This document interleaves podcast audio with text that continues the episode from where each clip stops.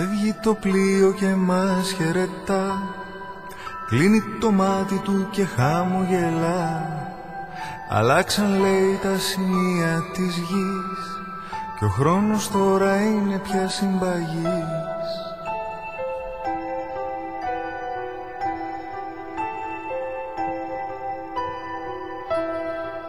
Ίδια η θάλασσα χωρίς μια σκιά Λες και έχει πάψει πια του κόσμου η καρδιά Λευκό μαντήλι ματωμένη σιωπή Στην είναι μία μια στραπή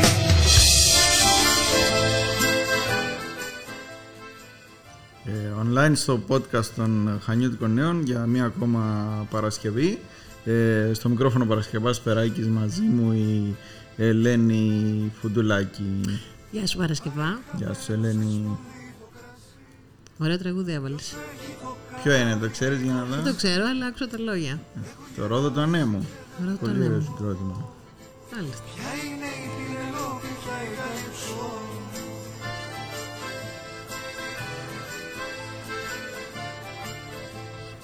Καινούριο, ούτε 20 χρονών δεν είναι. Α, πολύ ωραία. Ναι.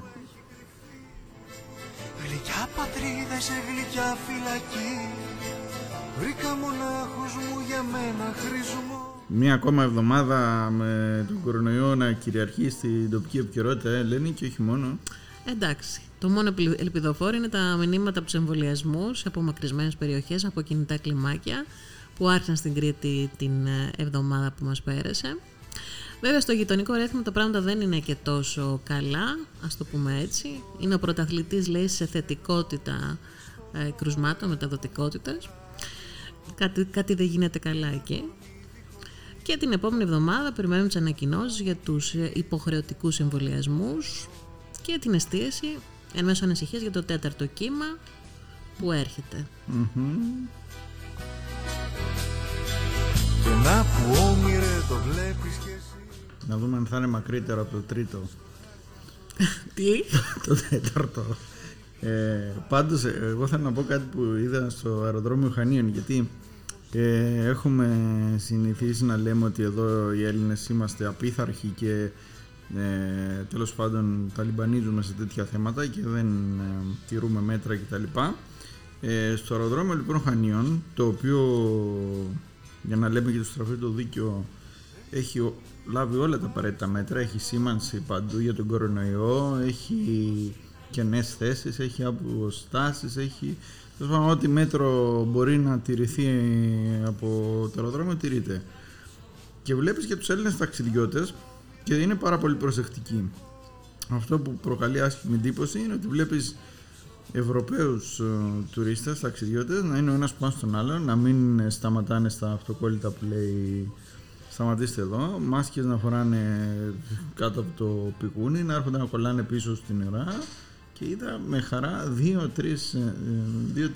δύο-τρία περιστατικά όπου οι Έλληνες τους ζητούσαν το λόγο. Τους λέγανε που παρακαλώ κάντε λίγο πιο πίσω. Εντάξει, υπάρχουν τέτοια παραδείγματα. Δεν έχει κάνει με, νομίζω, με ντοπιότητα, εθνικότητα. Έχει κάνει με τη βλάκη, έχει κάνει στο κεφάλι του. Είτε είναι ξένος είτε είναι Έλληνας. Mm. Θα πρέπει να υπάρχει προσοχή από όλους μας.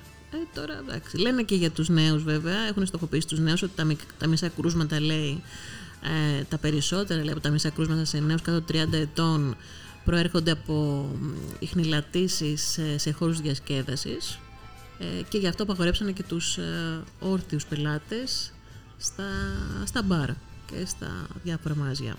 Ε, εντάξει, δεν έχουν άδικο. Δηλαδή, άμα μπεις και στο έχει γίνει ας πούμε trend στο TikTok σε ποιο μαγαζί κόλλησε ο καθένας στην Ελλάδα, στην παραλιακή. Δηλαδή, εντάξει, όπου υπάρχει καπνός υπάρχει και φωτιά. Δεν είναι ότι έτσι απλά είναι στοχοποιήθηκαν ή δαιμονοποιείται η διασκέδαση.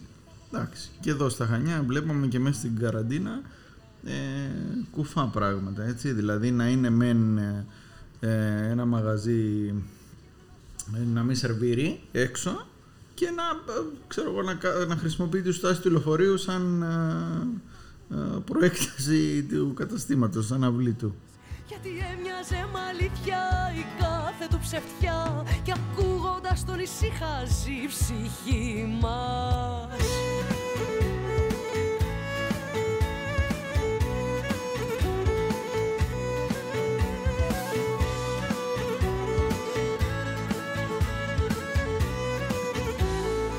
Έστησε το κρεβάτι του πίσω από την αγορά και έλεγε καλαμπούρια στην ταβέρνα.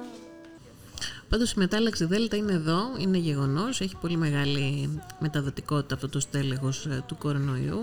Στην Κρήτη έχουμε πολλά κρούσματα και ακούμε πολλές φωνές έτσι, της ε, λογικής να κρούν το καμπανάκι του κινδύνου, πολλούς επιστήμονες. Ε, μου έκανε εντύπωση μια ανά... πολλές αναρτήσεις δηλαδή που κυκλοφορούν από γιατρούς, ε, καθηγητές ιατρικής ε, που επισημαίνουν την σημασία του εμβολιασμού ε, λένε για το στέλεχος Δέλτα. Είχα δει και τον ε, πρόεδρο, είχα δει μια ανάρτηση του πρόεδρου του πνευμονολόγων Μουχανίων, του Μιλτιάδη Μαρκάτου, που έλεγε ετοιμαστείτε για το στέλεχος Δέλτα, ότι ίσα ίσα που προλαβαίνουμε, εμβολιαστείτε, να είμαστε σε ετοιμότητα καλούς ε, για το καλοκαίρι, διότι πιθανό να ζήσουμε τις συνέπειες της μετάλλαξης ε, και εδώ στην Κρήτη. Οπότε καλό είναι να, να τον ακούσουμε τον ναι, κύριο έχουμε Μαρκάτο. την ε, χαρά και την τιμή να φιλοξενούμε ε, σήμερα στο online το κύριο Μιλτιάδη Μαρκάτο. Καλησπέρα κύριε Μαρκάτο. Καλησπέρα σας, καλησπέρα και στους ακράτες. Ε, όπως ε, σχολιάζαμε πριν λίγο, ε, ήταν η ανάρτηση που κάνατε στα κοινωνικά δίκτυα μια κραυγή αγωνίας και όταν έρχεται από έναν επιστήμονα και μάλιστα τον πρόεδρο των πνευμονολόγων ε, χτυπάει ακόμα πιο δυνατά το καμπανάκι του κινδύνου. Τι ήταν αυτό που σας ανησύχησε τόσο πολύ και νιώσετε την ανάγκη να εκπέμψετε αυτό το ο σήμα ας πούμε, Ναι, πρα- κινδύνου. Πράγματι, ε, ήταν τα στοιχεία που είχα μέχρι τότε, τα στοιχεία δηλαδή παγκόσμια, το πώς ε, προχωράει η μετάλλαξη αυτή και πώς, ε, τι επιδημικά στοιχεία υπάρχουν σε χώρες που ήδη έχουν μετάλλαξη Δέλτα σε μεγάλο βαθμό, όπως είναι το Ισραήλ, όπως είναι η Πορτογαλία, η Μεγάλη Βρετανία, η Κύπρος. Ε, και γι' αυτό έβλεπα ότι στην Ελλάδα και ειδικά στην Κρήτη, ειδικά στην Κρήτη ξεκίναγε τότε ε, κάποια πρώτα ε, σημάδια υπήρχαν ότι ξεκινάει κάτι και αυτό ήθελα να το μοιραστώ και να δώσω πραγματικά μια αγωνιώδη έκκληση στο, στον κόσμο, στο χανιώτη που μας ακούει, στον κριτικό, να εμβολιαστεί όσο γίνεται πιο γρήγορα. Είναι ο μόνος τρόπος να φύγουμε από αυτή την ιστορία, ε, να ξεμπλοκάρουμε από τα προβλήματα που δημιουργεί η επιδημία με τη νέα της μορφή. Γιατρέ, τι ξέρουμε μέχρι στιγμής για αυτό το νέο στέλεχος Δέλτα, όσον αφορά τη μεταδοτικότητά του και το πόσο ήπιο ή όχι είναι; Το στέλεχος Δέλτα είναι ένα στέλεχος που είναι πολύ μεταδοτικό. Είναι το πιο μεταδοτικό στέλεχος από όλα τα στελέχη μεταλλάξεων που αυτή τη στιγμή υπάρχουν του κορονοϊού και γι' αυτόν τον λόγο όπου εμφανίζεται μέσα σε ένα πολύ μικρό χρονικό διάστημα, είναι θέμα δηλαδή λίγων μηνών, είναι και το μοναδικό. Ακριβώς διότι μπορούμε να το φανταστούμε αυτό. Ε, είναι το στέλεχος το οποίο ε, ε, μεταδίδεται και πολλαπλασιάζεται ευκολότερα από τα άλλα, οπότε καταλαβαίνετε ότι κάποια στιγμή αυτό επικρατεί. Αυτό συμβαίνει και στην Κρήτη και έχοντας υπόψη μου τα πρώτα κρούσματα με στέλεχος Δέλτα που εμφανίστηκαν στο Ηράκλειο πριν από περίπου 10 μέρες, τα 10 κρούσματα αρχικά και τα 14 μετά, ε, νομίζω ήταν ε, μια ιστορία, να πω, προγραμματισμένη ότι θα εμφανιστεί αύξηση των κρουσμάτων σε όλο το νησί. Ναι. Το στέλεχος αυτό, ε, εκτός από την αδοτικότητά του, δεν έχει μεγαλύτερη κινητότητα ή μεγαλύτερη νοσηρότητα. Ωστόσο, αυτό δεν πρέπει να μας εφησυχάζει και δεν πρέπει να μας εφησυχάζει διότι με στατιστικά δεδομένα, αν τα δει κανείς, ένα στέλεχος με μεγαλύτερη κινητότητα είναι ένας στέλεχος που τελικά δεν μπορεί να επικρατήσει ένα πολύ μεγάλο πληθυσμό με αποτέλεσμα το σύστημα υγείας να μην βρίσκεται στα όρια του. Αντίθετα, ένας στέλεχος με μεγάλη μεταδοτικότητα ε, εύχομαι να μην ε, δημιουργήσει προβλήματα στο σύστημα υγείας, να μην το καταβάλει όπως έγινε με την προηγούμενη, με το τρίτο κύμα δηλαδή, αλλά πιστεύω ε, ότι θα έχουμε μπροστά μας ε, πολύ μεγάλες νοσηρότητες και δυστυχώς θα έχουμε και θανάτους. Στα προηγούμενα κύματα γιατρέ και σε άλλες φορές που είχαμε την ευκαιρία να μιλήσουμε μαζί σας στα Χανιώτικα Νέα ε, είχατε επισημάνει ιδιαίτερα ε, ότι οι ευπαθείς ομάδες με αλλεργικά, βρονχικά και άλλα προβλήματα όπως το άσθμα ε, θα έπρεπε ιδιαίτερα να προστατευτούν και να εμβολιαστούν. Ε, από την επικοινωνία που έχετε με τους συναδέρφους και με τους ασθενείς σας βλέπετε να έχουν ε, λάβει μέτρα οι άνθρωποι αυτοί, οι ευπαθείς ομάδες τουλάχιστον στα Χανιά; Βλέπετε να έχει γίνει αντιληπτό το μέγεθος του κινδύνου; Κοιτάξτε, αν μιλήσουμε με όρους ατομικής ευθύνης του καθενός, πιστεύω ότι πάρα πολλοί άνθρωποι έχουν ήδη λάβει τα μέτρα τους, έχουν εμβολιαστεί οι ομάδε του κινδύνου, τα άτομα ε, ε, μεγαλύτερης ηλικίας σε ένα πολύ μεγάλο βαθμό. Το βλέπουμε άλλωστε από τα στατιστικά δεδομένα που μας δίνει και ε, ο ΕΟΔΗ. Ωστόσο, αν το δούμε σε επίπεδο νοσηρότητας ε, και σε επίπεδο δημόσιας υγείας, ε, με την επικράτηση αυτού του στελέχους, είναι αναγκαία πλέον η ανοσία σε πολύ μεγαλύτερο ποσοστό πληθυσμού. Δηλαδή, από τη μία μεριά πρέπει να δούμε τον καθένα ξεχωριστά και πώς αντιδρά στην, ε, στον εμβολιασμό του και στην ανοσία του. Από την άλλη μεριά όμως, ας φανταστούμε όλους τους ανθρώπους, δηλαδή όλο τον πληθυσμό, σαν ένα σώμα, σαν έναν οργανισμό, ο οποίος για να αντιμετωπίσει τον ιό θα πρέπει να έχει μια ανοσία που να φτάνει τουλάχιστον στο 75% με 80% του πληθυσμού. Που σημαίνει ότι πρέπει να εμβολιαστούν σχεδόν όλοι, όλος ο κόσμος που μπορεί να εμβολιαστεί, να εμβολιαστεί. Διότι σε αυτό το 75% μέσα, μάλλον στο υπόλοιπο 15% θα υπάρχουν τα παιδιά κάτω από 12 ετών, θα υπάρχουν άνθρωποι που πιθανότητα για κάποιους λόγους υγείας δεν μπορούν να εμβολιαστούν. Επομένως, δεν μένουν και πάρα πολλοί να μείνουν έξω. Καταλαβαίνετε δηλαδή ότι τα επίπεδα εμβολιασμού αυτή τη στιγμή στη χώρα και στην Κρήτη ε, είναι πάρα πολύ χαμηλά. τα χανιά ακολουθούν το μέσο όρο. Στι άλλες περιοχές, στου άλλου νομού των Χανίων, έχουμε χαμηλότερα ποσοστά εμβολιασμού. Στο γειτονικό Ρέθινο, που είναι ο, ο νομός που πλήττεται όσο ο χειρότερα πληττόμενο νομός αυτή τη στιγμή, ε, όσον αφορά την ε, μεταδοτικότητα του ιού και την, ε, τα επιδημιολογικά του δεδομένα, είναι πολύ πίσω στους εμβολιασμούς. Αυτά δεν είναι καλά σημάδια. Δείχνουν ότι θα έχουμε πολύ γρήγορα πολλά προβλήματα, ε, γιατί θα έχουμε μεγάλες, πολλά κρούσματα και μεγάλες νοσηρότητε. Ναι, και δεν είναι και καλό για ιδιαίτερα για ένα τουριστικό προορισμό, να, για να δούμε δηλαδή και την άλλη διάσταση, ότι ε, υποτίθεται ότι θα έπρεπε να έχουμε οχυρωθεί, να είμαστε τόσο χαμηλά σε εμβολιασμούς.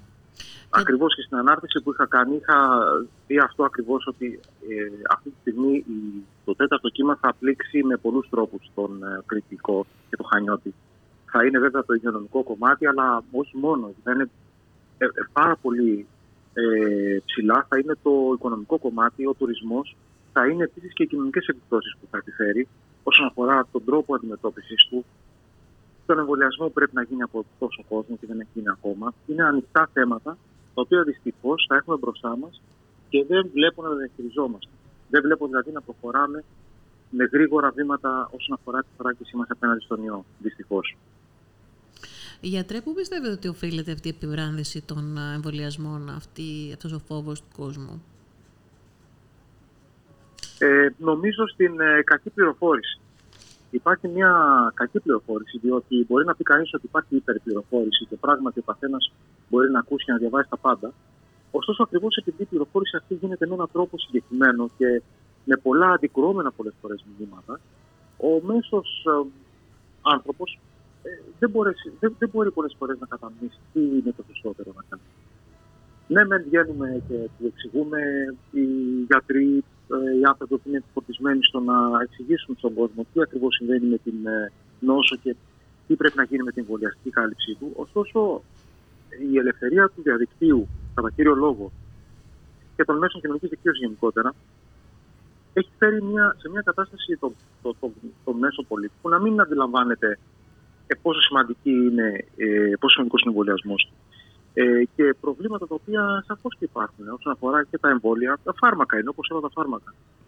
Ε, προβλήματα όσον αφορά τη διαχείριση της νόσου είναι προβλήματα τα οποία μπορεί να είναι μικρά μεν, αλλά ανάγονται σε πολύ σημαντικά και μπλοκάρουν έτσι με αυτόν τον τρόπο ε, τους ανθρώπους στο να εμβολιαστούν. Ναι, και ένα καθαρά ιατρικό θέμα τι είναι να γίνει ψευδοπολιτικό δυστυχώς μέσα από τα κοινωνικά. Ναι, δυστυχώς. Δυστυχώς δεν θα έπρεπε να γίνεται αυτό.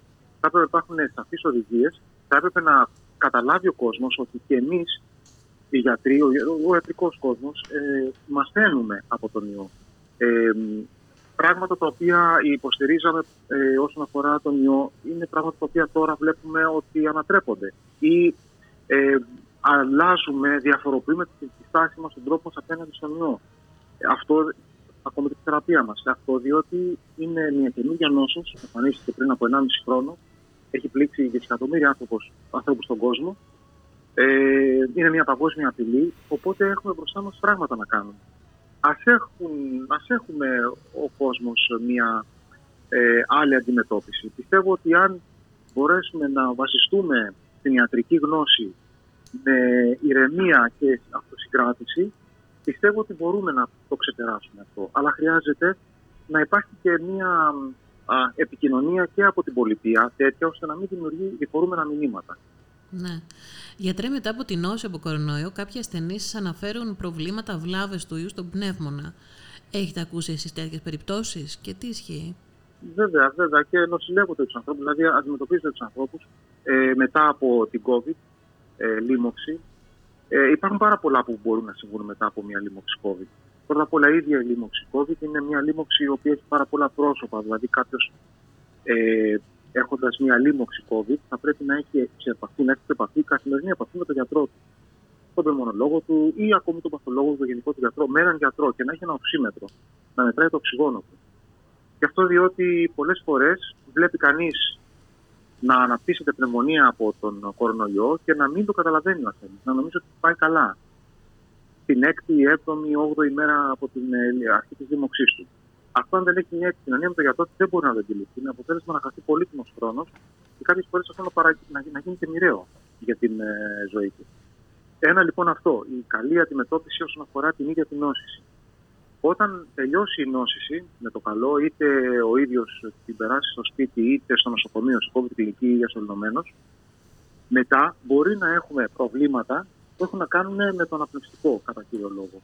Δηλαδή χρόνιες καταστάσεις που έχουν να κάνουν από έναν απλό βήχα που δεν περνάει μέχρι δύσπνοια, τα συμπτώματα, τα οποία οφείλονται, η εύκολη κόπωση, και αυτά οφείλονται σε μόνιμες βλάβες στους πνεύμονες ε, με τη μορφή μιας ε, διαταραχής που ονομάζεται διάμεση πνευμονοπάθεια ή κάποιον άλλον ακόμα πιο σπάνιων διαταραχών.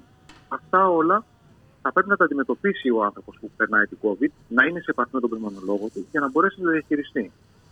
Δεν είναι πολύ συχνό, αλλά όταν μιλάμε με στατιστικά δεδομένα, αν πούμε ότι κάτι εμφανίζεται σε ένα ποσοστό γύρω στο 10%, αν μιλάμε για χιλιάδες ανθρώπους, καταλαβαίνετε ότι στα απόλυτα νούμερα τα νούμερα είναι ψηλά. Οι άνθρωποι δηλαδή που νοσούν από post-COVID, όπως το λέμε, ή long COVID ή meta-COVID, είναι πάρα πολλοί. Και πλέον από... είναι και πολλοί νέοι, έτσι, με τη μετάλλαξη την κινητή. Δυστυχώς η μετάλλαξη αυτή Κάτω από και οι οι οποίοι ναι. έχουν θωρακίσει πολύ καλά τους ε, ανθρώπους μεγαλύτερης ηλικίας που έχουν εμβολιαστεί σε μεγαλύτερο ποσοστό, αλλά η μετα... και η μετάλλαξη ίδια χτυπάει πια νέες ηλικίες. Φανταστείτε ότι πλέον ο μέσος όρος νόσησης έχει κατεβεί γύρω στα 30. Ο μέσος όρος. Δηλαδή βλέπουμε νέους ανθρώπους να νοσούν. Ε, οι περισσότεροι από αυτούς θα νοσήσουν ε, στο σπίτι. Δεν θα έχουν κάποια προβλήματα ιδιαίτερα. Ωστόσο, ένα 15% θα χρειαστεί να νοσηλευτεί στο νοσοκομείο. Θα μπει σε μια COVID κλινική. Άρα σημαίνει ότι έχει αναπτύξει πνευμονία από COVID. Και να μπει σε μια κλινική σημαίνει ότι έχει πνευμονία από COVID. Έχει αναπνευστική ανεπάρκεια. Μπαίνει δηλαδή γιατί έχει χαμηλό οξυγόνο. Και αντιμετωπίζεται κατάλληλα. Άρα λοιπόν είναι μεγάλα τα ποσοστά ακόμη και στους νεαρούς για να συμβαίνει αυτό και σε ανθρώπους που δεν έχουν προβλήματα υγείας πλέον. Δηλαδή αυτό που λέγαμε παλιότερα ότι οι ευαίσθητοι είναι αυτοί που έχουν συνοσυρότητες, προβλήματα υγείας και η μεγάλη σε ηλικία πάνω από 60, αυτό δεν ισχύει πλέον ή πάνω από 65. Δεν ισχύει πλέον. Βλέπουμε μικρές ηλικίες και νούμερα ε, χαμηλά, ε, ηλικιακά χαμηλά σε ασθενείς που νοσηλεύονται. Ωραία. Οπότε, Ας... γιατρέ, κρατάμε αυτό που γράψατε. Το πιο ασφαλές εμβόλιο είναι το πιο γρήγορο εμβόλιο. Σωστά. Αυτή τη στιγμή έχουμε μια δυνατότητα επιλογής εμβολίων. Δεν έχουμε πλέον λίγα εμβόλια για να πρέπει να τα διαχειριστούμε προτεραιοποιώντα ε, ασθενείς, ε, ε, συνοσυρότητε, ηλικίες κλπ. Άνω των 18 χρονών όλοι μπορούμε να εμβολιαστούμε και υπάρχει ανοιχτή πλατφόρμα να το κάνουμε. Νομίζω είναι το καλύτερο δώρο για τον εαυτό μας αυτό, αλλά όχι μόνο για τον εαυτό μας και για την οικογένειά μας, για τον άνθρωπό μας. Κοιτάξτε, ο εμβολιασμός έχει δύο παραμέτρους, πιστεύω. Ένας, η μία παράμετρος είναι η προσωπική παράμετρος, δηλαδή η θωράκιση του ίδιου του εαυτού. Αλλά η άλλη παράμετρος, η οποία νομίζω ότι όσο περνάει καιρός θα γίνεται όλο και πιο σημαντική, είναι η κοινωνική. Δηλαδή, αν εμβολιαστώ εγώ, θωρακίζω τον εαυτό μου, ταυτόχρονα όμως είμαι ένα ακόμα λιθαράκι στην συλλογική ανοσία που πρέπει να έχω ως κοινωνία. Άρα βοηθάω τον άνθρωπό μου.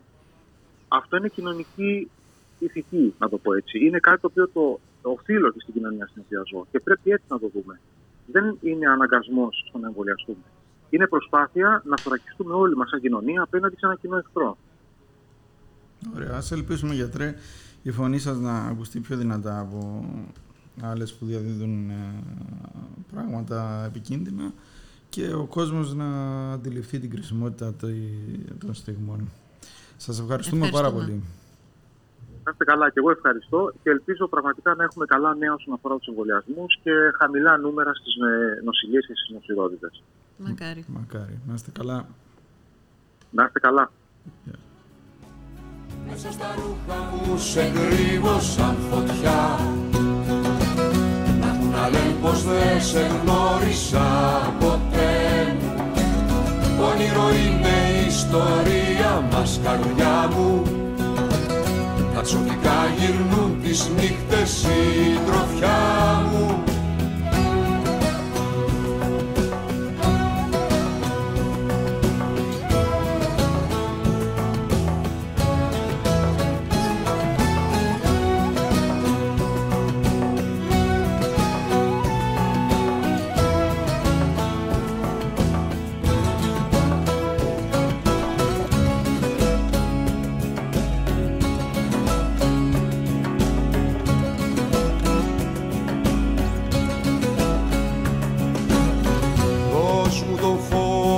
κι ας κάνω πως δεν είδα Τώρα που χθες έστειλε και μια ανοιχτή επιστολή Ποιος; Ο Τέος Δήμαρχος Χανίων ο Τάσος Παμουκάς με την ιδιότητα πιο πολύ του πολίτη και του επιστήμονα ανοιχτή επιστολή από τη Μάλτα από τη Μάλτα; ναι, βρίσκεται στη. Έχει πάει στη Μάλτα. Βασικά όλα τα χανιά έχουν πάει στη Μάλτα αυτές τις μέρες. Σοβαρά. Ναι, γιατί είναι η απευθείας πτήση που μπήκε. Και COVID free η Μάλτα. Αυτό επισημαίνει και αυτό το συζητούσαμε και πριν τον κύριο μου. Είχα τύχει σε μια ομάδα ανθρώπων τέλος πάντων που το συζητούσε ότι η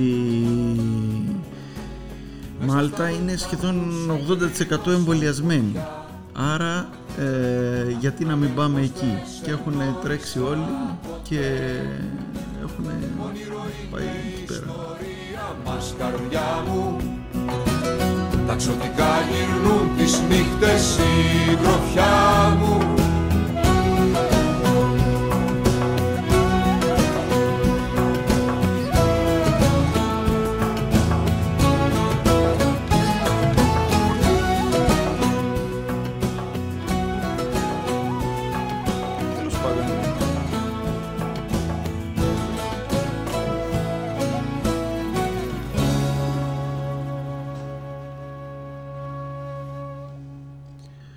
Αναζητούμε COVID-free προορισμούς λοιπόν.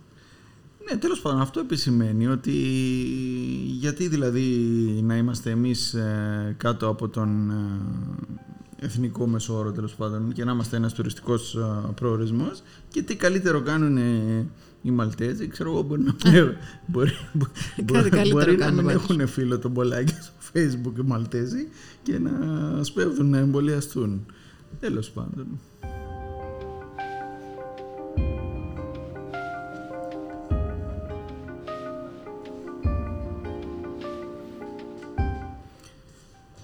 Γιατί πάντως πέρα από τον κορονοϊό γίνανε διάφορα πράγματα πάλι στα Χανιά Ελένη. Είχαμε δημοτικά συμβούλια, είχαμε ναι. υπουργούς. Είχαμε υπουργικές επισκέψεις, τρεις, τέσσερις. Έχασα το μέτρημα, να σου πω την αλήθεια. Ήταν ο, Υφουρ, ο, ο Υπουργός Αγροτικής Ανάπτυξης, ο Σπίλιος Λιβανός, ο Υφυπουργός Αγροτικής Ανάπτυξης και Τροφίμων Γιάννης Οικονόμου, ο Υποδομό και Μεταφορών Γιάννης Κεφαλογιάννης, που συναντήθηκαν με τοπικούς φορείς για θέματα των αρμοδιοτήτων τους και βέβαια συναντήσεις που έβγαλαν και κάποιες ειδήσεις, όπως και τα νέα φράγματα. Ε, τα νέα φράγματα που θα δημιουργηθούν στα Χανιά και συγκεκριμένα στο Δήμο Πλατάνια, αλλά χωρίς τον ε, Οργανισμό Ανάπτυξης Δυτικής Κρήτης, ο οποίος έχει παράδοση, έχει τεχνογνωσία, έχει λειτουργεί ένα άλλο φράγμα πολύ μεγάλο της Κρήτης, το Αποσελέμι. Ε, ξέρεις, αυτό που ενισχύει την έτρεψη του Ηρακλή και του Αγίου Νικολάου και μας κάνει εντύπωση τώρα πώς μένει εκτός ε, για δύο φράγματα που αφορούν την ε, ε άδρευση και την ίδρυυση του, του δικού μας νόμου, του νόμου Χανίων.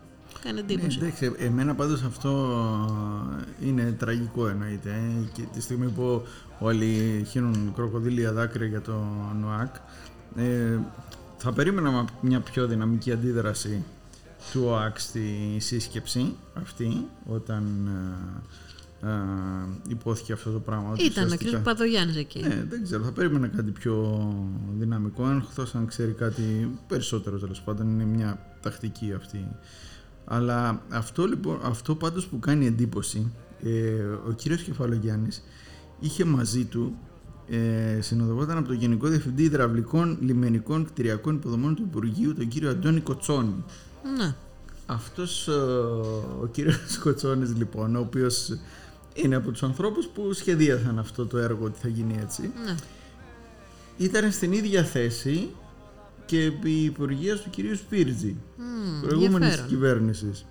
Όλοι ξέρουμε πόσο αγαπούσε ο κύριος Σπίρτζη στον, ε, Πήρε τις αρμοδιότητες του ΟΑΚ, νομίζω. τον ΟΑΚ. Ναι, τώρα αυτός ο άνθρωπος, παρόλο που είναι πολιτική θέση, τέλος πάντων είναι ενδιαφέρον ότι σε μια τόσο κομβική πολιτική θέση που αφορά τον σχεδιασμό των δημοσίων έργων και πού θα καταλήξουν αυτά τα έργα, ποιος θα τα φτιάχνει, θα τα φτιάχνουν δημόσιοι οργανισμοί ή εργολάβοι, το συνεχίζει τέλος πάντων. Είναι από τις σπάνιες υποθέσεις που το κράτος έχει συνέχεια και δεν έχει αλλαγή λόγω κομματικού ε, μηχανισμού τέλος πάντων.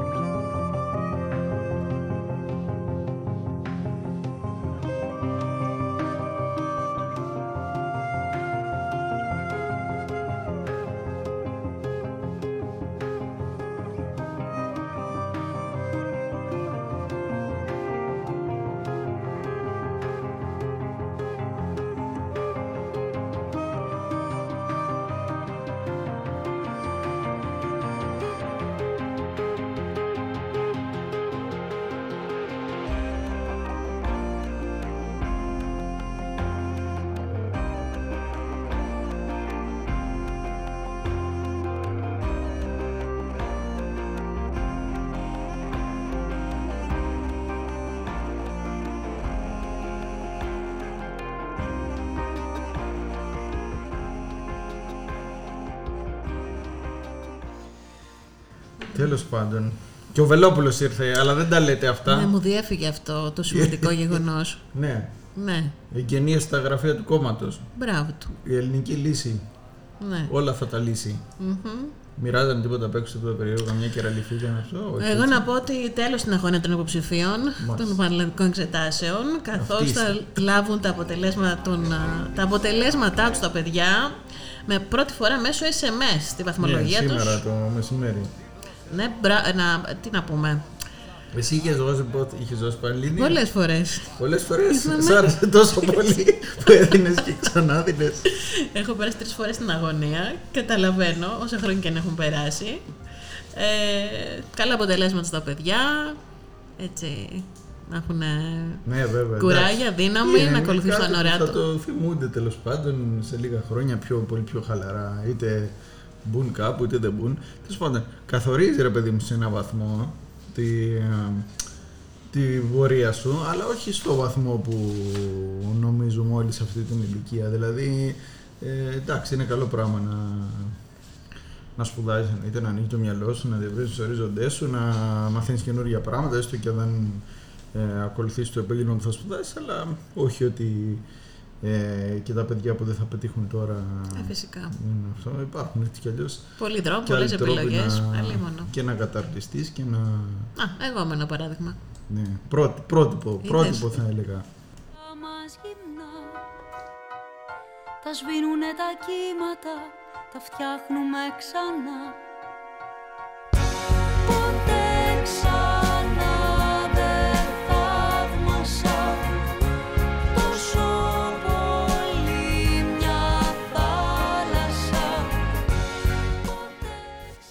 Τώρα πάντως που λες να δω, βλέπω που έχεις σημειώσει εσύ μια είδηση, θα την κλέψω όμως, εγώ θα την πω.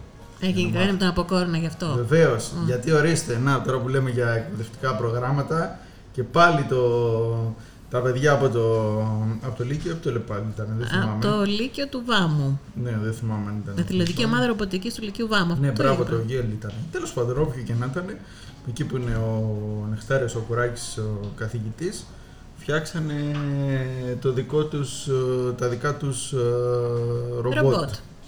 Είδες, εσείς στα ρούματα δεν έχετε Στα ρομπότ. παλιά ρομπότα δεν έχουμε Δεν ρομπότ, έχετε έχουμε άλλα ρομπότ. πράγματα.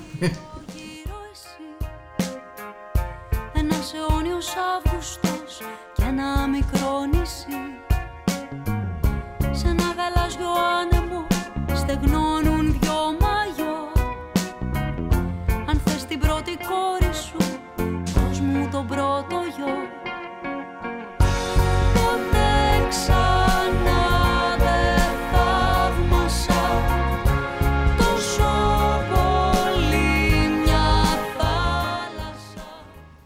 Κάπου πάμε, Ελένη, τώρα να μας πάσει σε κάτι πιο ευχάριστο. Ναι, σε κάτι αισιόδοξο. Έχει να κάνει με- πάλι με το χώρο του αθλητισμού που φέρνει συνεχώς πρωτιές στα Χανιά ε, και συγκεκριμένα με το χώρο της κολύμβησης. Τέσσερις φορές χρυσή η 16χρονη κολυμβήτρια του αθλητικού σωματείου ΑΜΕΑ Μεγαλόνισος και μέλος της εθνικής ομάδας Εύα Χαζίζη από τα Χανιά, η οποία κατέκτησε την πρώτη θέση στο Πανελλήνιο Πρωτάθλημα Κολύμβησης ΑΜΕΑ φέτος, καταρρύπτοντας κάθε πανελλήνιο ρεκόρ και προκαλώντας φυσικά τη συγκίνηση και το θαυμασμό μας. Ε, συγκεκριμένα κατέκτησε το χρυσό μετάλλιο για τις επιδόσεις στα 50 μέτρα ελεύθερο, 50 μέτρα ύπτιο, 100 μέτρα ελεύθερο και 100 μέτρα ύπτιο στην κατηγορία S2. Δεν ξέρω αν τα λέω καλά, γιατί έχουμε, έχουμε τη χαρά να, μην, να μπορούμε να μιλήσουμε με τον α, προπονητή της, τον εθελοντή προπονητή της, τον α, κύριο Κώστα Νίκολα Ντονάκη. Καλησπέρα. Γεια σας. Ε, ήταν εύκολο ή δύσκολο αυτό το κατόρθωμα της Εύας, που πολλοί δεν την ξέρουν την Εύα για να γνωρίζουν. Ε, Η Εύα είναι ένα κοριτσάκι που έχει κεφαλική παράλυση, εγκεφαλική παράλυση. ε, με σπαστική τετραπληγία. Κολυμπάει με ανάσκελα, όλοι στο κολυμπητήριο την ξέρουν. Και ε, αυτές τις μέρες θα- δεν έχω προλάβει, θα ανεβάσουμε και τα βίντεο των αγώνων. Πώς τη γνώρισες την Εύα και πώς, έτσι, πώς ε, γνωριστήκατε, πώς Ε, αποφάσισες να πριν αναλάβεις; 4-5 χρόνια ήρθαν οι γονείς της. Μου λέει ο Κώστας, λέω ναι, ε, θέλουμε η κόρη μας να μάθει να κολυμπάει. Ε, η κόρη τους πήγαινε στο ΛΕΠΑΠ, έκανε θεραπευτική κολύβηση. Εγώ σε παιδιά μαθαίνω ένα αυτόνομα στο νερό μέσω της κολύβησης να μάθουν να κολυμπάνε. Στα άτομα με αναπηρίες. Και τους λέω ευχαρίστως. Επειδή είμαι σε μια πισίνα στα εκπαιδευτήρια Μαυροματάκη, ε, της λέω φέρτηνα, ήταν τότε 12 χρονών, 12-13 χρονών. Ε, ξεκίνησε σιγά σιγά, 10 μέτρα, 20 μέτρα, 50 μέτρα. Σε κάποια φάση μου λέει θέλω να πάω στους αγώνες. Εγώ είχα κολλήσει γιατί δεν ήθελα να ξανασχοληθώ πάλι με, με αγώνες με στα άτομα αναπηρίες. Είχες, Και- είχες παρελθόν με Είχα γνωστά παρε- πρόσωπα αθλητισμού. ναι, είχα γνωστά. Ήμουν από το 2009 μέχρι το 2013 έχω βγάλει τον Παραλμπιονίκη του Τσεπατάκη του Αντώνη. Και σε ένα μικρό κορίτσι δεν μπορεί να του πεις όχι. Ε, βέβαια. Ε, ξεκινήσαμε, πήγε ε, το 2017 στους πρώτους αγώνες. Ε, στην ε, Εθνική Αθλητική, ε, να εξηγήσουμε λίγο για τα άτομα αναπηρίας με την κολύβηση γιατί πολλοί μπερδεύονται. Επειδή υπάρχουν πολλές ομοσπονδίες. Είναι η Εθνική Ομοσπονδία Κουφών, Ελληνική Ομοσπονδία Κουφών, εκεί που κολυμπάνε μόνο οι κουφοί. Ε, είναι η Ομοσπονδία στην γραμματεια Είναι η Εθνική Αθλητική Ομοσπονδία Ατόμων Αναπηρίες, που είναι ο λεγόμενος Παραλυμπιακός Αθλητισμός Ναι. που είμαστε εμείς εκεί πέρα, στο, αθ- στο Αθλητικό Σωματείο Μεγαλόνισσος. Ε, υπάρχει το κίνημα το Special Olympics που ασχολείται με τον αθλητισμό με νοητική στέρηση, που είναι ο, και ο ναυτικός όμιλος Χανίων που έχει δύο τμήματα την κολύβηση και το κάνει καγιάκ που είμαι και εγώ εκεί πέρα. Ε, θέλω να δεις προπονητής και επικεφαλής στην κολύβηση. Και είναι και οι μεταμοσχευμένοι. Μάλιστα. Ε, Μεγαλώνεις ανοίξεις την Εθνική Αθλητική Ομοσπονδία Ατόμων Αναπηρίας, τους λεγόμενους Παραλυμπιακούς. Η κολύβηση έχει 14 κατηγορίες. Η S1 και η S2 είναι με εγκεφαλική παράλυση, με σπαστική τετραπληγία ή τετραπληγία από ένα τύχημα. Και αναλόγως πάμε S3, S4, S5, S6. Είναι οι πιο δύσκολες κατηγορίες για να, μά- για να κολυμπάει κάποιος. Ναι, έτσι πώς το περιγράφεις. Ε, η Εύα, ας πούμε, στις κατηγορίες S1 και S2 κολυμπά ανα- ανάσκελα, μόνο με χέρια. Μόνο με χέρια. Ναι, η Εύα έχει και στο ένα χέρι, δεν ανοίγει παλάμη της καλά, δεν έχει δύναμη τα δάχτυλά της. Κολυμπάει με τους ώμους της και με ανοιχτές χέρια πίσω. Πάμε στο πρώτο πανελλήνιο πρωτάθλημα, περνάμε τη λεγόμενη κατηγοροποίηση, γιατί τα, οι αθλητές εκεί περνάνε με γιατρούς για να μπουν σε κάποια κατηγορία. Μπαίνει στην S2 τότε ηλικία 10 έως 14, κολυμπάει τα 50 μέτρα ή τα 50 μέτρα ελεύθερο, Έκανε τότε, αν θυμάμαι καλά, 6,5-7 λεπτά. Αλλά δεν παίζει ρόλο τα 50 μέτρα στα 6,5 λεπτά. Το θέμα είναι ότι το έβγαλε. Και η ψυχή της. Γιατί Ε, ψυχή ναι, της γιατί κατάφερε. ξεπερνάνε αυτούς τους αγώνες, πρώτη αγώνας και τα λοιπά. Ε, θυμάμαι ότι τη- στο κολυμπητήριο όλοι τη χειροκροτούσαν, είναι πιο, η μικρότερη αθλήτρια. Ε, τώρα αυτή τη στιγμή πάμε στο επόμενο πανελλήνιο το 18, τη ρίχνω τρία αγωνίσματα, 50 ελεύθερο, 50 ύπτιο, 100 ε, ύπτιο, πανελλήνιο στην κατηγορία της ε, 10-14, Πάμε μετά το 18, πάμε το 19, το 20 ήταν το Οκτώβριο και από το 2020 είναι στην εθνική ομάδα, στην ομάδα στήριξη, την λεγόμενη προεθνική εθνική ομάδα. Εσύ την προπονείς δηλαδή. Ναι, εγώ Εδώ την στα προπονώ. Χανιά; Στα Χανιά, ναι, στο κολυμπητήριο των Χανίων. Υπάρχουν υποδομές να γίνει αυτό; Ε, θα τα συζητήσουμε αργότερα.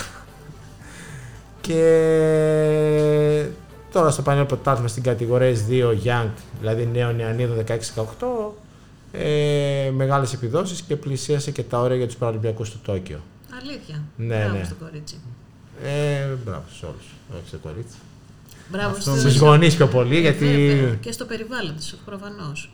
στο περιβάλλον, στο σχολείο, τους θεραπευτές τους, ε, είναι, έχει Ναι, είναι κάποια... συλλογική η προσπάθεια. Ναι.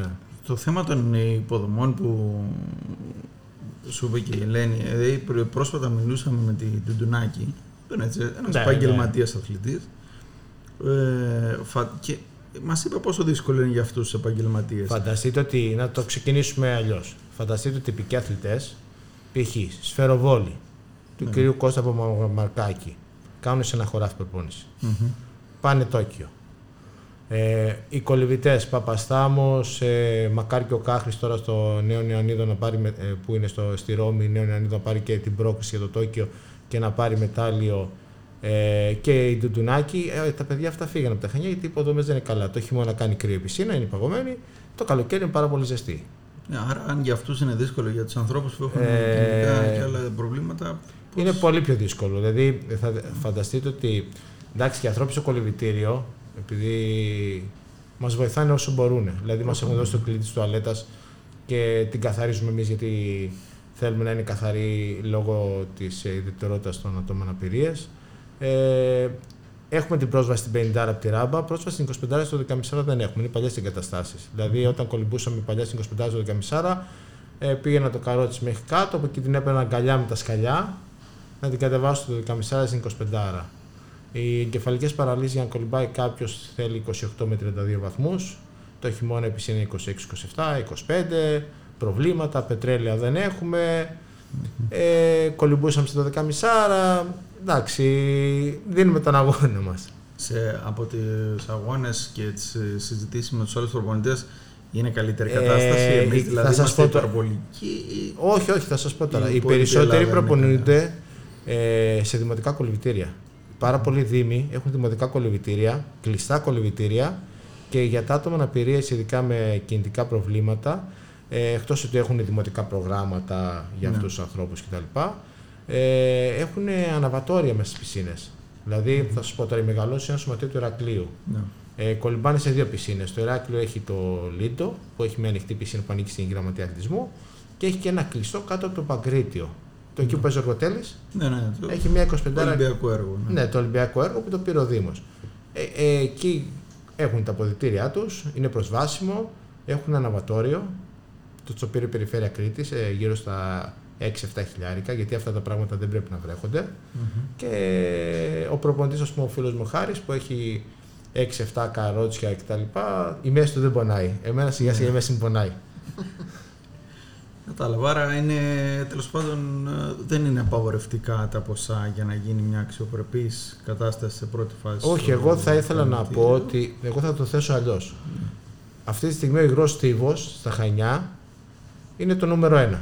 Θέλουμε, δεν θέλουμε. Ακριβώς. Θα πούμε ότι πει του Ντουνάκη. Πλατανιά απευθείας ε, τέτοιο. Βέβαια. Το πόλο έπαιζε στην Α1 γιατί έχω ξεκινήσει και εγώ από το πόλο.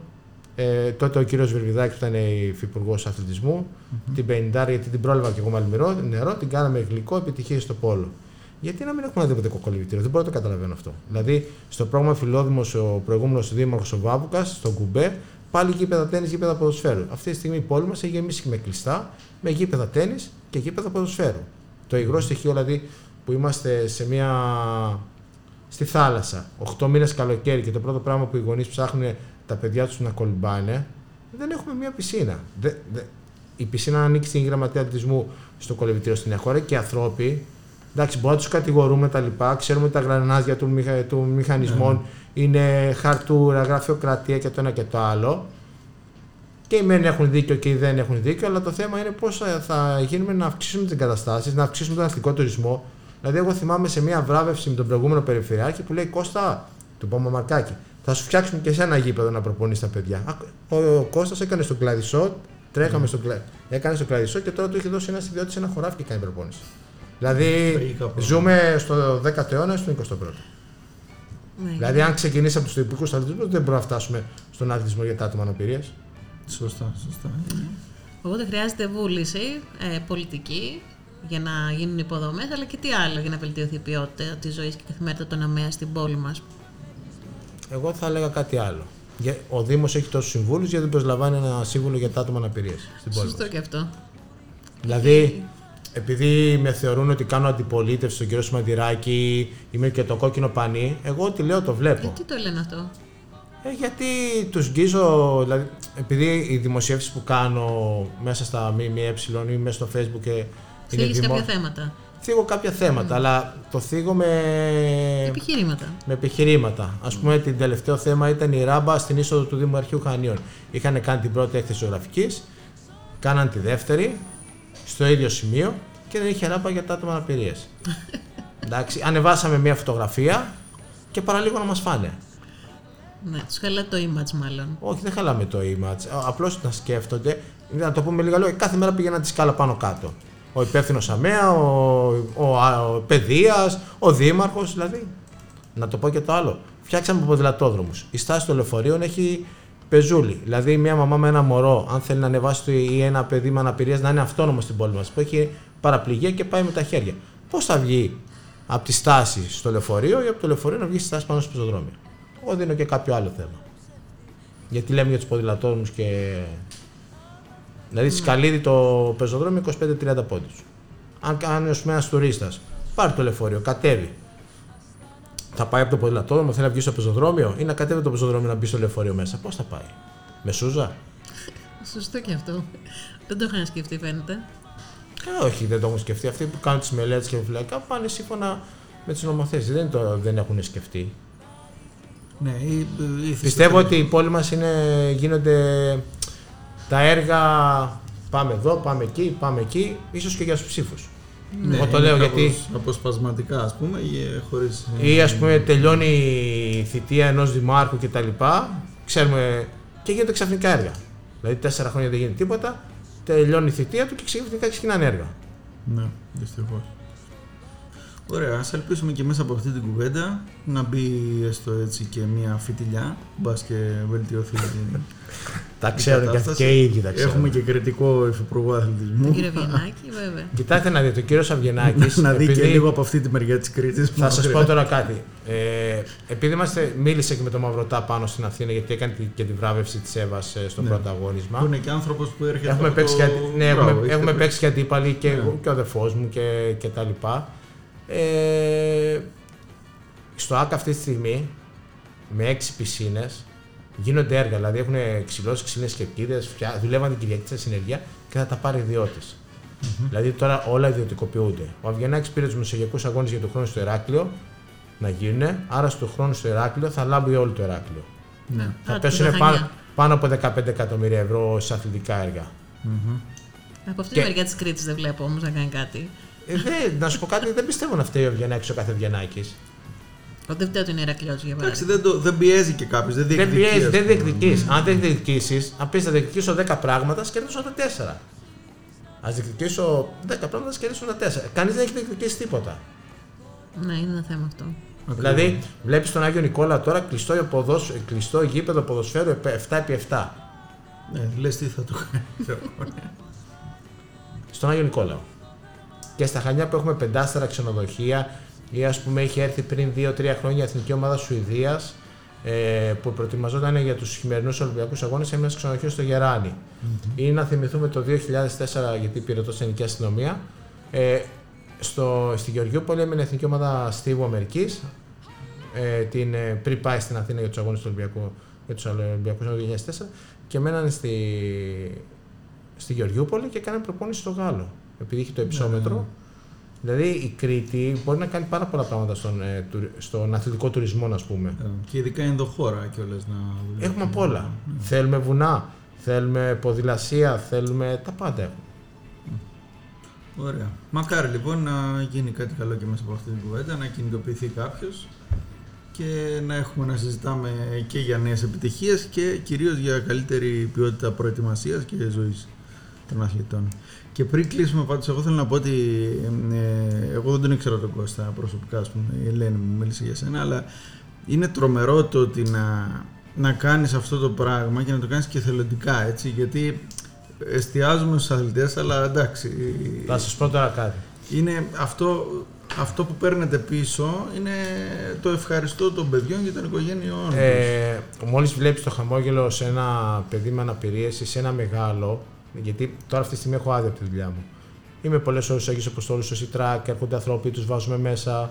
Ε, ήρθε μια γυναίκα από χθες, μου λέει η αδερφή μου έχει μυπληγία.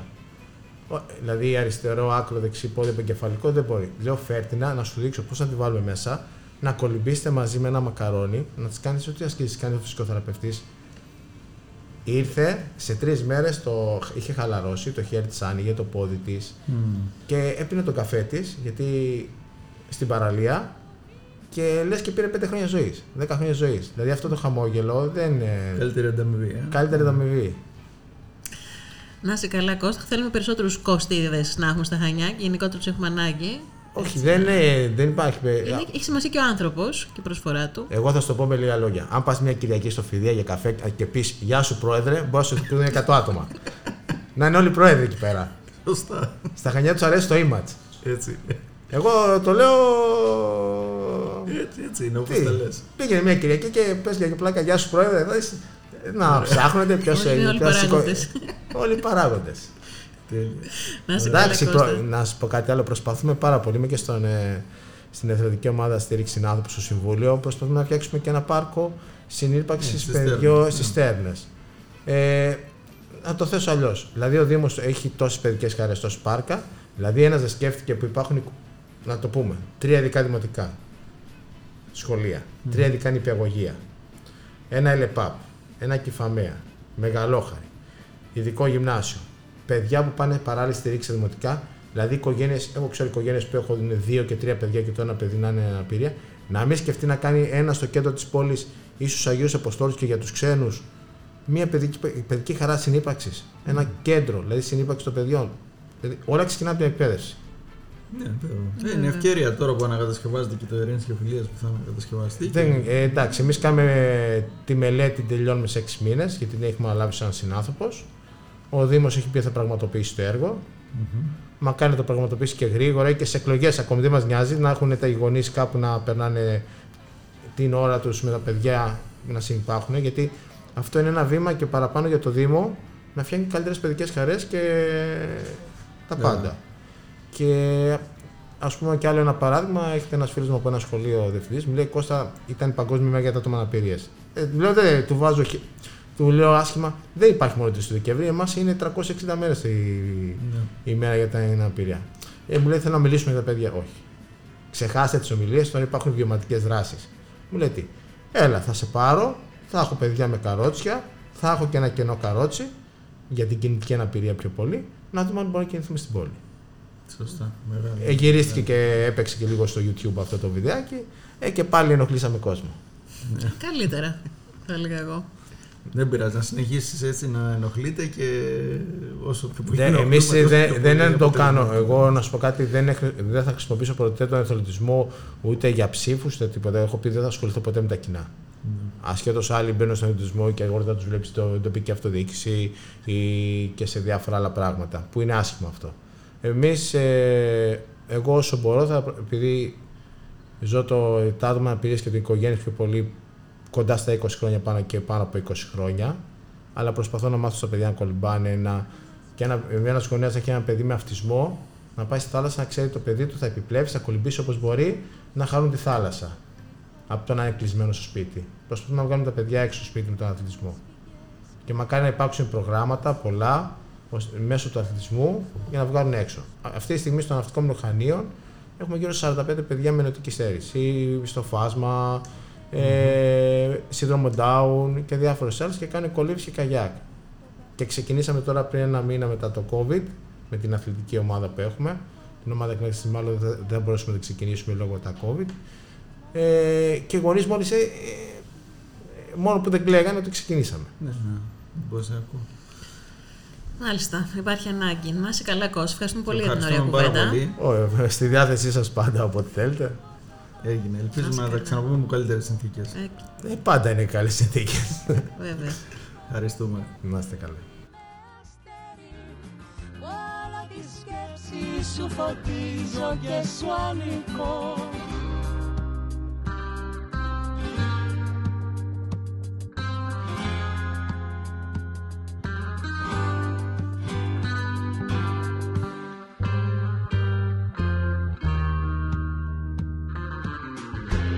Έτσι όπως έφυγες μια μέρα δίχως λέξη.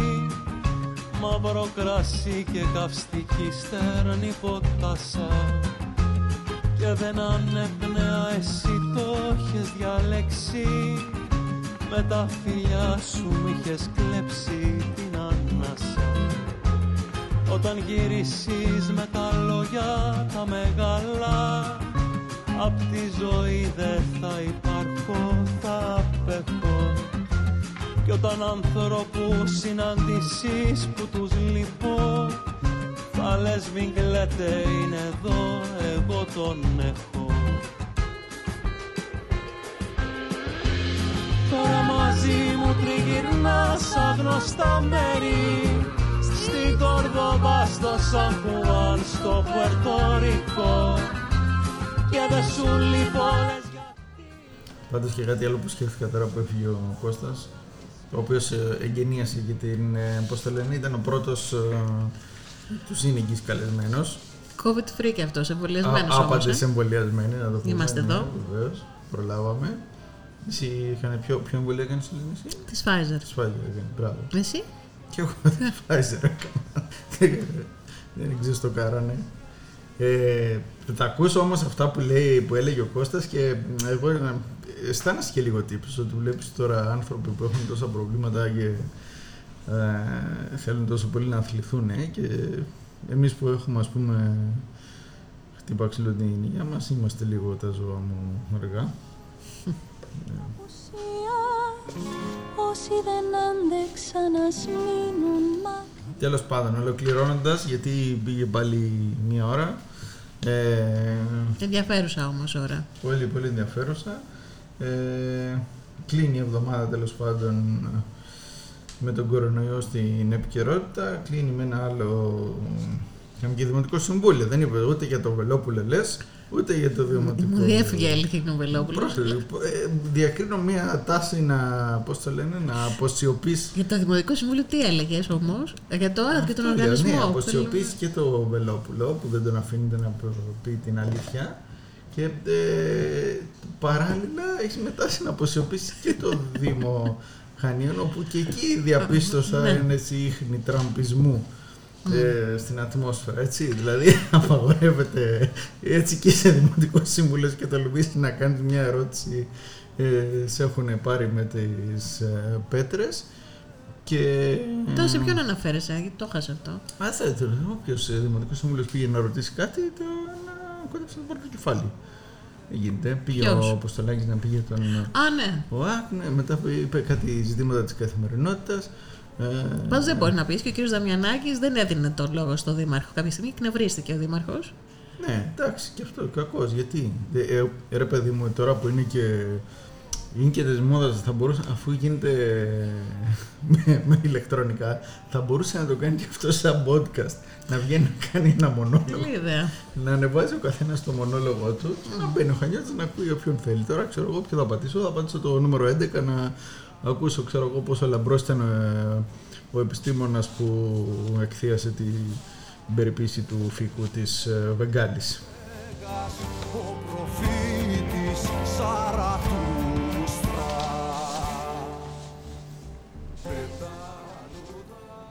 Τίποτα άλλο, Ελένη, έχεις να καταθέσεις. Έχουμε και θερινές εκτόσει, ε. Θερινές εκτόσει. Το έχεις καταλάβει ότι έχουμε εκτόσει.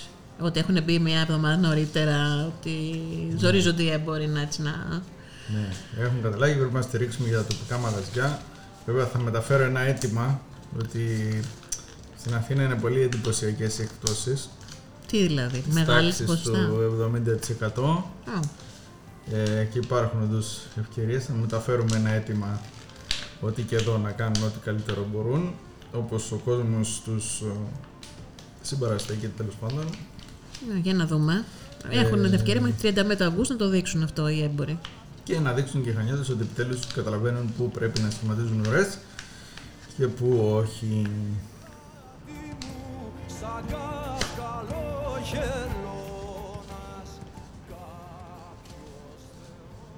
Τίποτα άλλο, Φιντουλάκη, θες να προσθέσει, να καταθέσεις Τι, μια να, θες μαρτυρία; να, τι μαρτυρία να καταθέσω; Όχι. Έχω, ένα περιοδικό υγεία ήταν να βγει στη δημοσιότητα.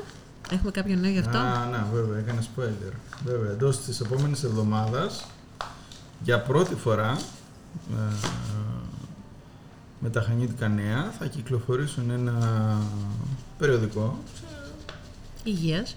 με θέμα, ναι, με θέμα την υγεία, ένα τοπικό οδηγό υγείας που εκεί μέσα εκτός από θέματα τέλος πάντων επικαιρότητας, συνεντεύξεις ε, και ειδησιογραφικά θέματα μπορείτε να βρείτε και μια πολύ ενδιαφέρουσα επιστημονική αρθρογραφία από γιατρούς και από ε, Επιστήμονες. νοσηλευτικά ιδρύματα και επιστήμονες που δραστηριοποιούνται στα Χανιά.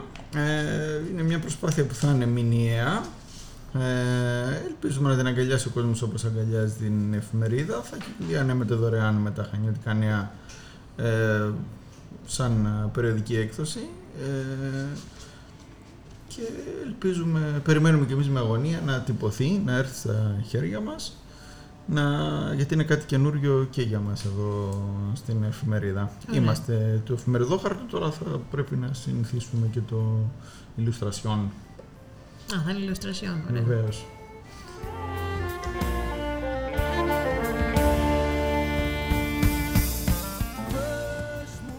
Με αυτό το βουκολικό τραγούδι που διάλεξε η Ελένη, Εγώ το για διάλεξα. καλοκαιρινό, Δεν νομίζω. ε, να αποχαιρετήσουμε τον κόσμο, να θυμίσουμε ότι μας ακούνε από όλες τις πλατφόρμες ε, των podcast, το Spotify, το Anchor και όπου, όποιο άλλο τέλος πάντων εσείς προτιμάτε. Ακούτε όπως θέλετε και όπου θέλετε, στο κινητό, στο σπίτι, στις τηλεοράσεις σας, στο αυτοκίνητο. Ε, αυτά. Εσύ λένε πού το ακούς το podcast ή δεν το ακούς; Αν θέλεις να μην το ακούω. Εγώ περιμένω τα σχόλια των, α, των ακροατών. Ωραία. Ναι, και ιδέες και προτάσεις για να Ωραία. ασχολούμαστε στα Μπορείτε επόμενα να podcast. Ακολουθήστε την Ελένη Φιμπιλάκη στα κοινωνικά δίκτυα για μηνύματα λατρείας. Α, ή στο info.papakanyatikania.gr, πολύ εύκολο. Ωραία, είστε επανειδήν λοιπόν. Μη στο επανειδήν. Λαλίδα πνεμό